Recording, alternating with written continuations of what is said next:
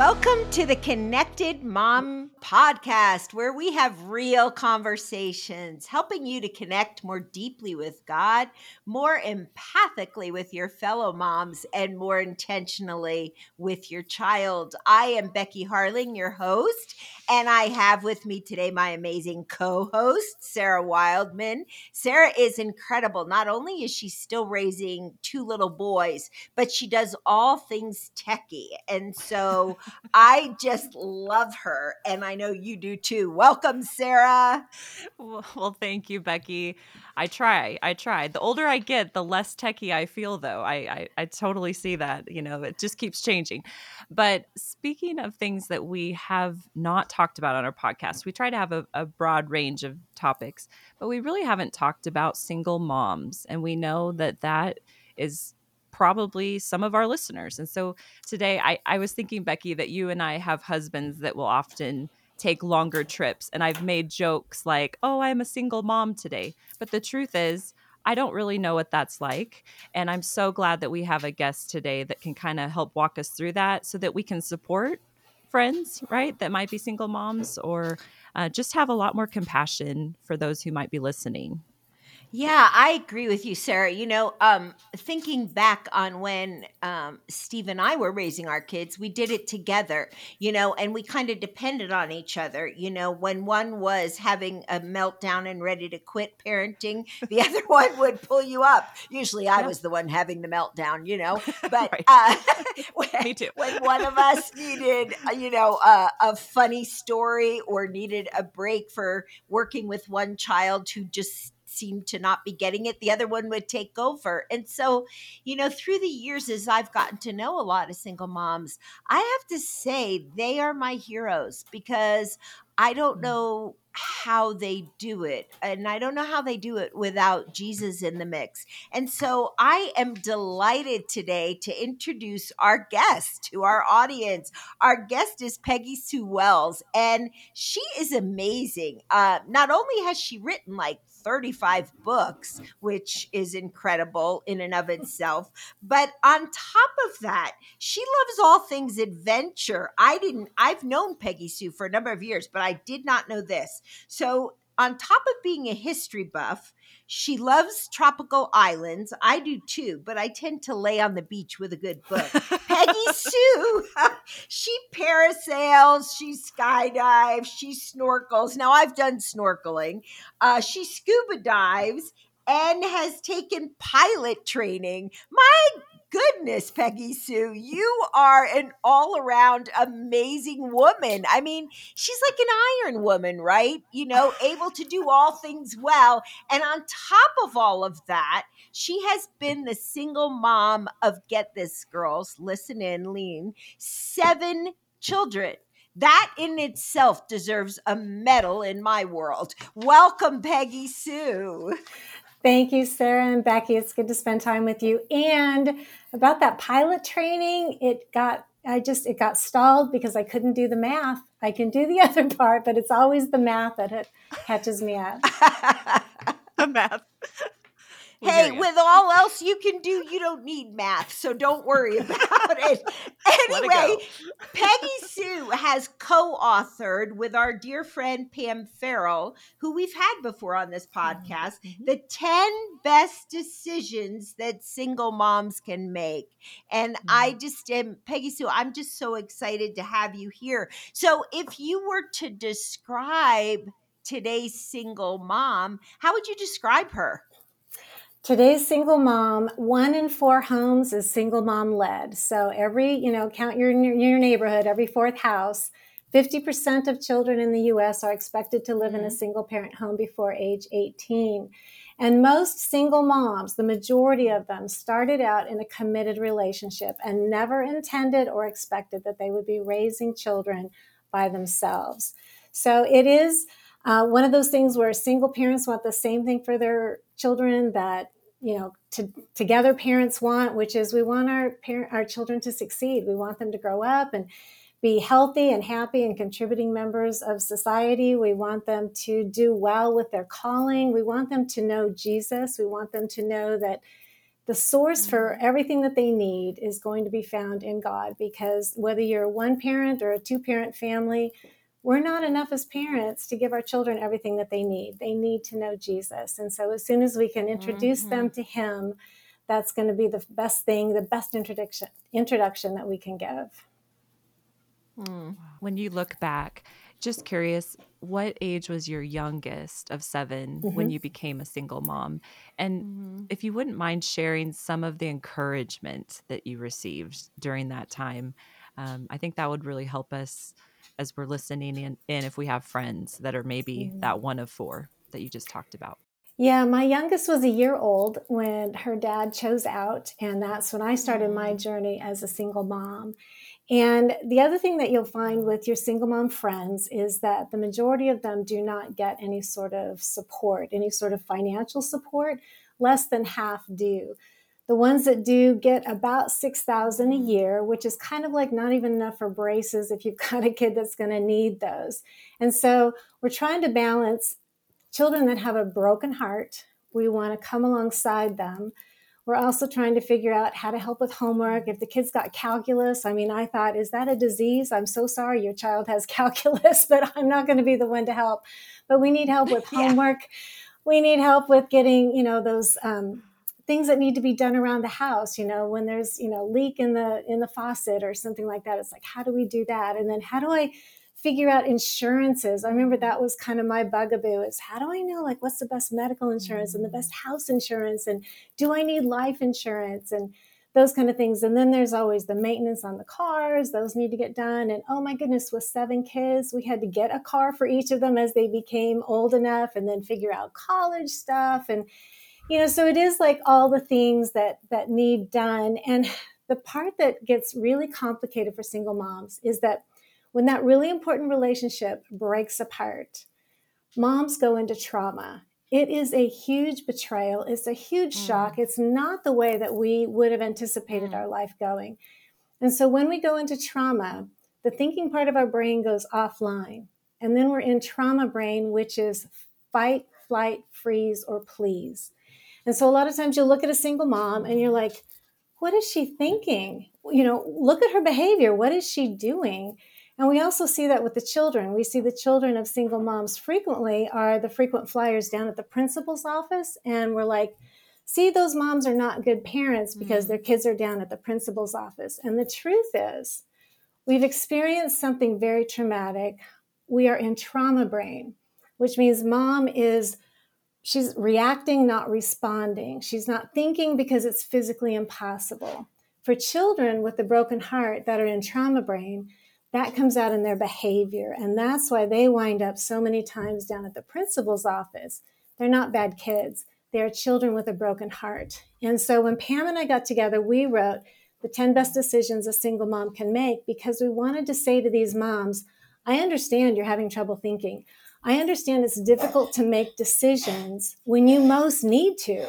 And so let us help you walk through one step at a time. And as you start doing these steps and as you start doing the things and moving in that direction, we move your brain out from trauma brain back to being online so that it's thinking, so that then you can make really good decisions when you most need to.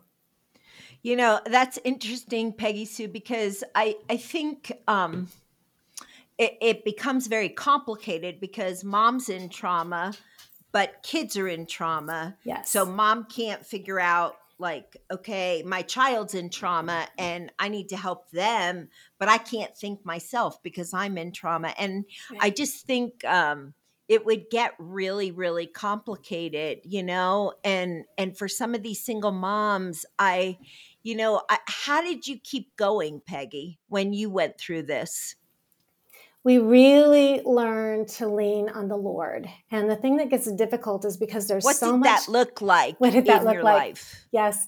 So yeah, for for the kids and I, we realized that the things that we had thought was our foundation, the things that we had counted on, they're not there anymore. You know what we had thought uh-huh. life was like, what we had thought marriage was like, what we thought mar- what family was like, had had kind of like just crumbled. So what was it that we could really depend on? And so we did Bible time every single night. And so no matter how late we came in from whatever activities we were involved with, every night we opened scripture. And every night we read at least a psalm. When we had family time to do Bible time, that you know was our tradition. It started off with some a chapter out of the Old Testament, one out of the New Testament, a psalm, a proverb. We had scripture we were memorizing we prayed we started we went youngest to oldest and we prayed out loud together and then i spoke a blessing from scripture over the children each night and so it was the one thing that we could hold on to it was the mm. thing that we mm. needed to hold on to was that the one steady in our life was going to be jesus it was going to be our faith walk and even though life is hard with jesus mm.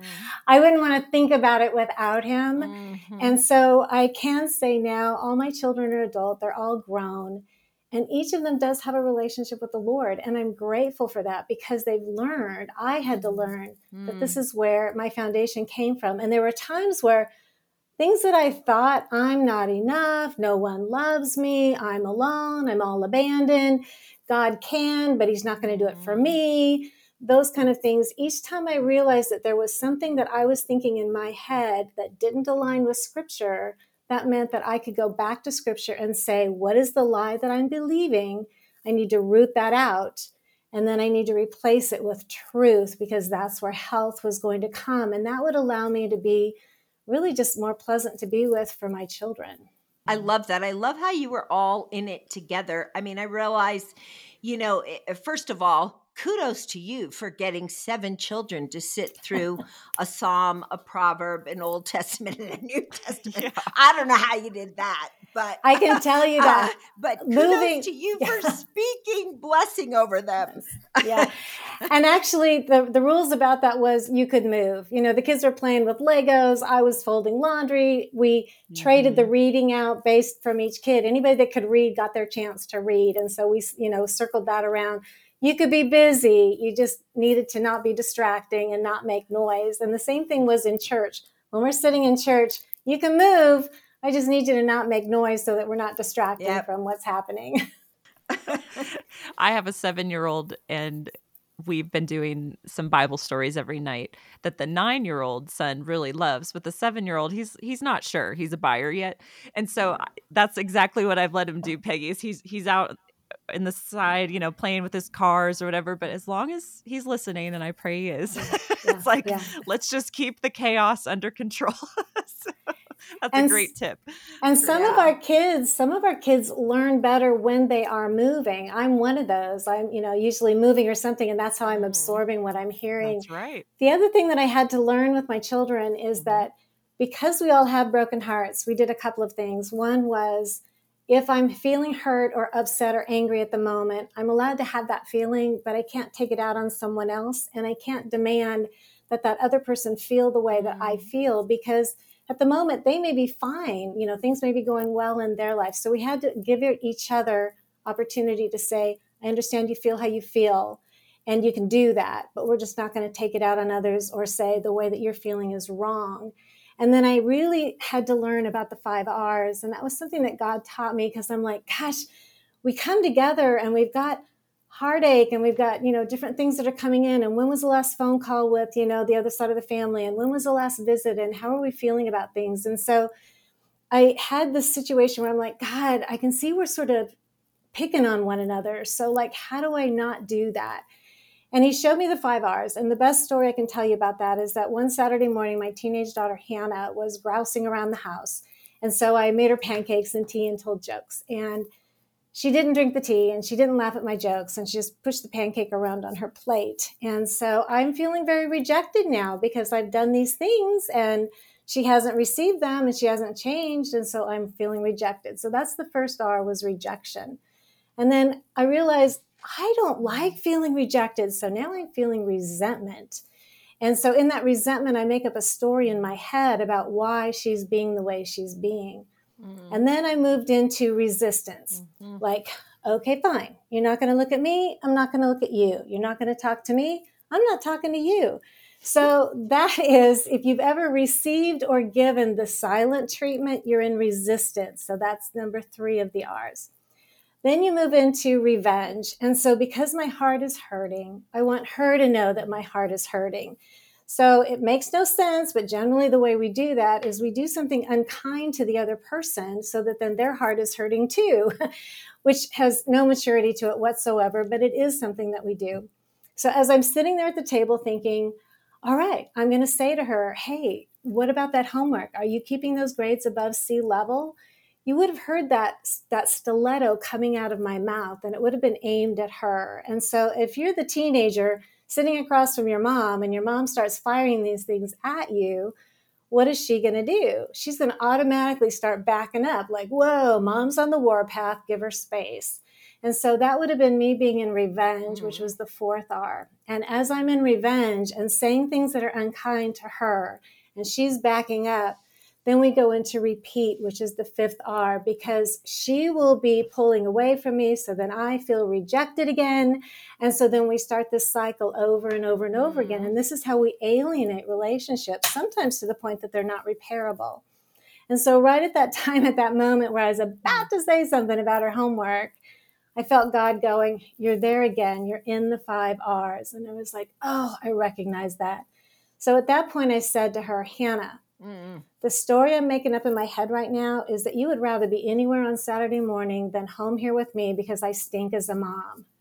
And she kind of looked up from her pancake that she was pushing around and blinked. And she said, I just found out that the boy I babysit for has leukemia.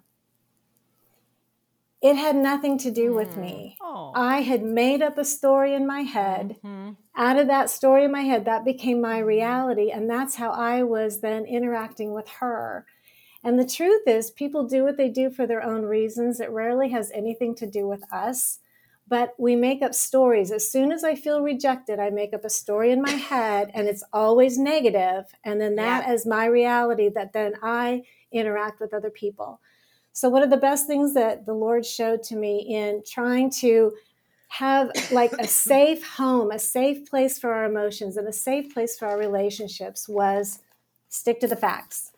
So when I feel like I'm feeling rejected, I need to go back and say, what are the facts? And I need to stick to the facts. Because if I stick to the facts that my daughter was grousing around the house on Saturday, that would have been fine. I just would have gone on around my day. Eventually, when she felt like talking, she would have said something. And so we've been able to practice mm. that. My children now understand about the five R's because we've done it together. So recently we had a wedding. So if you want to have drama, have a wedding. And so we've had six weddings going on our mm-hmm. seventh. And so the one daughter that was doing the shower says to me, So, mom, is your friend coming? Because I'm putting out the table settings. I need to know who's going to be here. And I'm like, I don't know. I don't know if she's coming. I invited her. I called twice. I haven't heard anything. I don't know if she's coming do you hear the story I've made up in my head? You hear the stilettos coming out of my mouth. And so my daughter says, So, mom, what's the facts? And I was like, Oh, the facts. Well, the facts are I invited her, I've called twice, haven't heard. You know what? I'll call again. Sticking to the facts takes away that feeling of rejection, takes away the negative stories that we make up in our head, and it allows us to just be in relationship with one another and just be accepting of one another, be gracious, be generous. And so those are the green lights that we can put into our relationship rather than those five R's, which are the red lights for our relationships. Um, Peggy Sue, I was thinking about that story that you just shared with the the friend that didn't show up, and I'm hoping, as somebody that has a spiritual gift of encouragement, that there were people that came beside you and encouraged you.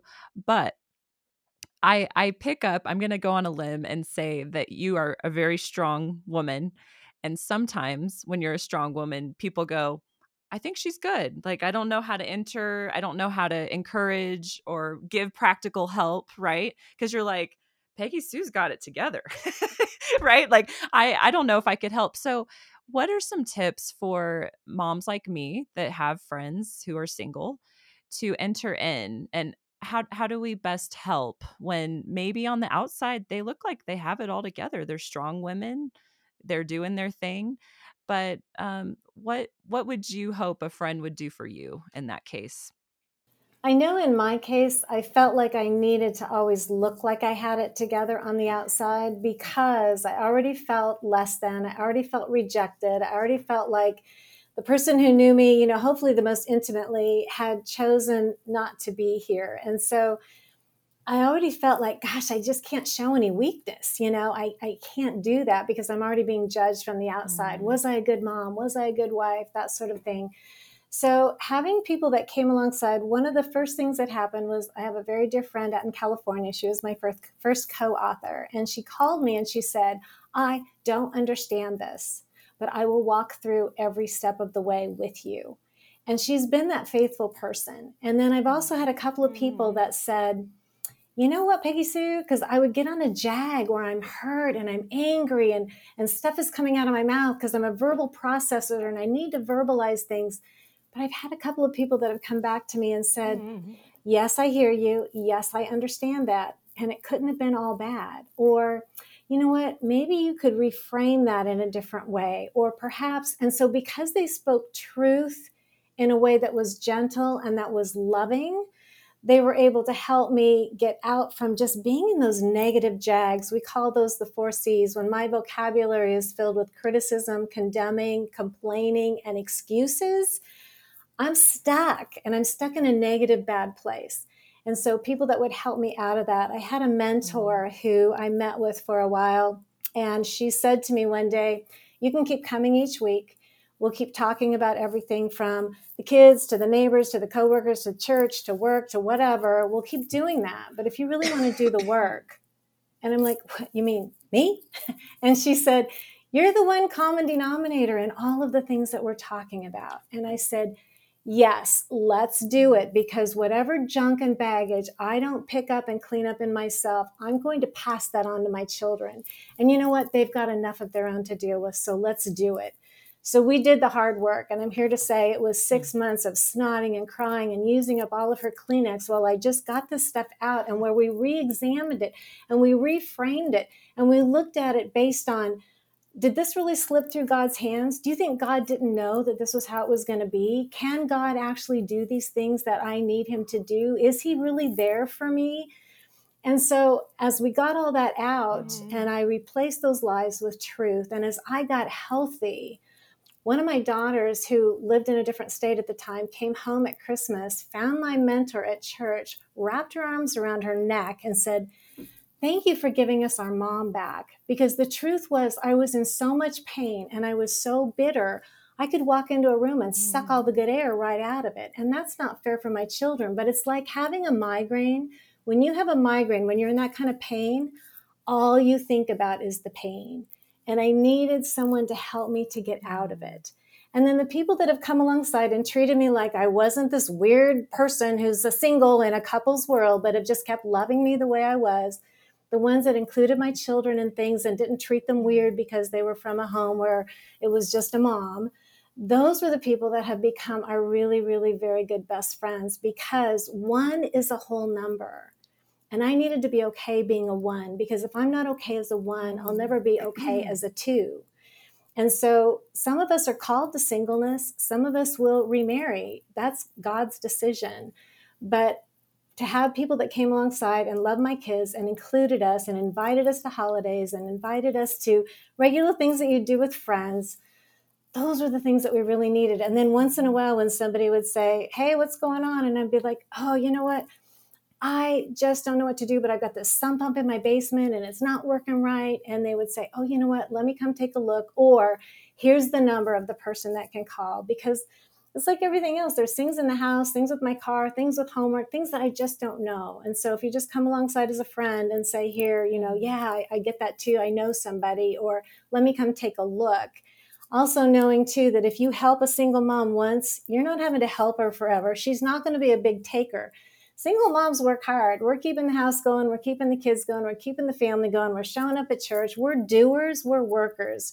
So, in the areas where I'm weak, I could use somebody to come alongside. But I'm here to tell you, I've got strengths and I will loan my strengths to you and I will be there to help you clean out your garage or paint your room or whatever it is that you need to do. But if I can do it, I will be there beside you. So, we're doers, we're workers. We're not going to be somebody who's going to suck you dry. Hmm. I love all of that, Peggy Sue. I, as I've been thinking back on the last few years, um, and all the women who I have prayed with who have discovered that their husband is now divorcing them and they're left with children. Um, all of them go through fear, you know, like, I don't want to do mm-hmm. this. I can't do this. Um, I don't want this for my children. This is not what I chose. I want to work at it. And what encouragement can you give the moms that are listening today in the realm of fear? Because I think a lot of them think, you know, am I going to survive? How do I do this? You know, so what would you say to those moms today? Fear is a big thing. And it's, yeah, it's probably the biggest thing that haunts us, and also the feeling that we're not enough. And um, I would want that mom to know that being a single mom is your experience, it is not your identity. Single mom, single is a mm, relationship status so and it it changes. Your relationship status can change. Being a mom, that's always. God gave the children to the best mom for those kids. And so it's not an accident that you're the mom for those children. Also, God was not completely surprised that you are in a single parent home. I was sure that that one had slipped by him on my part, but it's not. He knew. and he knows he knows that in all of our situations, you know, we're missing things. We're without something. We're without that extra engine in a two engine plane that I wanted to be in. But in my weakness, people say that saying, God won't give you more than you can handle. I beg to differ. He gave me tons more than I could ever handle on the best day of the week. And why? Because in my weakness, mm-hmm. I leaned into him. I leaned on him, and he's my strength, and he's my wisdom, and he's the one that comes underneath. And so we learn a lot more to lean onto the Lord. And then when we do that, we find He really does love us. He really does have our best. And you know what? Going through hard times, going through challenges, going through trials, going through stress is not bad. It's not a judgment. A lot of times it is exactly the foundation that is going to form some really, really good character in us so that we will understand what other people are doing. It makes us stronger so that we can fulfill our calling in the Lord. Mm, I love that also. You've been so helpful, Peggy Sue, from your five R's to your four C's to, you know, remembering that the number one is a whole number. I love that. Um, to remember that your singleness is not your identity, it's your circumstance. And so, as we close out today, Peggy, would you just pray for every single mama out there who's listening? And then we'll wrap up here. Mm, my pleasure. Lord God, we lift up the single moms that are listening. We lift up the single moms that the listeners who are listening know. Lord, we lift up the single moms that are in this situation at the moment. And Father God, please remind them that you are at work even in this. In fact, you are at work in deep ways in this. Mm. And I hmm. pray, Lord God, in Jesus' name, that you would bring our children through so that they're strong and they're healthy and that they're dependent on you. Remind us always, Lord, to lean into you. And Father God, when we're feeling like we're not enough, and when we're feeling like nobody's going to ever love us, and when we're feeling like, gosh, we're just humiliated and embarrassed and we're ashamed, then Father God, I pray that you would come alongside and remind us who we are in you, that you loved us and that you loved us enough to give mm. your life, and that you love us enough that you have given us the gift of the Holy Spirit that indwells us at this moment as our guide and as our friend and as our counselor, and that you never leave us alone and that we are loved. Thank you, Father God. Lord, give us our children to know that they can go forward and that they can depend on you and that you have great things for all of us in all situations. In Jesus' name, amen. Amen. Hey, friends, I want to be sure that you got the name of the book because I think there's a lot of you listening who need this book, and perhaps you have a friend who could use this book. It's mm-hmm. called The mm-hmm. 10 Best Decisions That a Single Mom Can Make. You can get it on Amazon. And, you know, I would hop over there today before you forget order the book and start going through it. And I hope you were encouraged today. If Peggy Sue can raise seven kids, you can too. maybe not seven, maybe you only have two, and that's okay too. But you're going to make it and we're cheering for you. And so we'd love to hear from you. If this if this episode impacted you, would you write to us? Uh, you can write to me at Becky at BeckyHarling.com and talk to us about how this episode ministered to you. Until next week, we'll see you and we'll have another episode next Thursday on The Connected Mom talking about how you can connect more deeply with God, more empathically with your fellow moms, and more intentionally with your child. Thanks for joining us.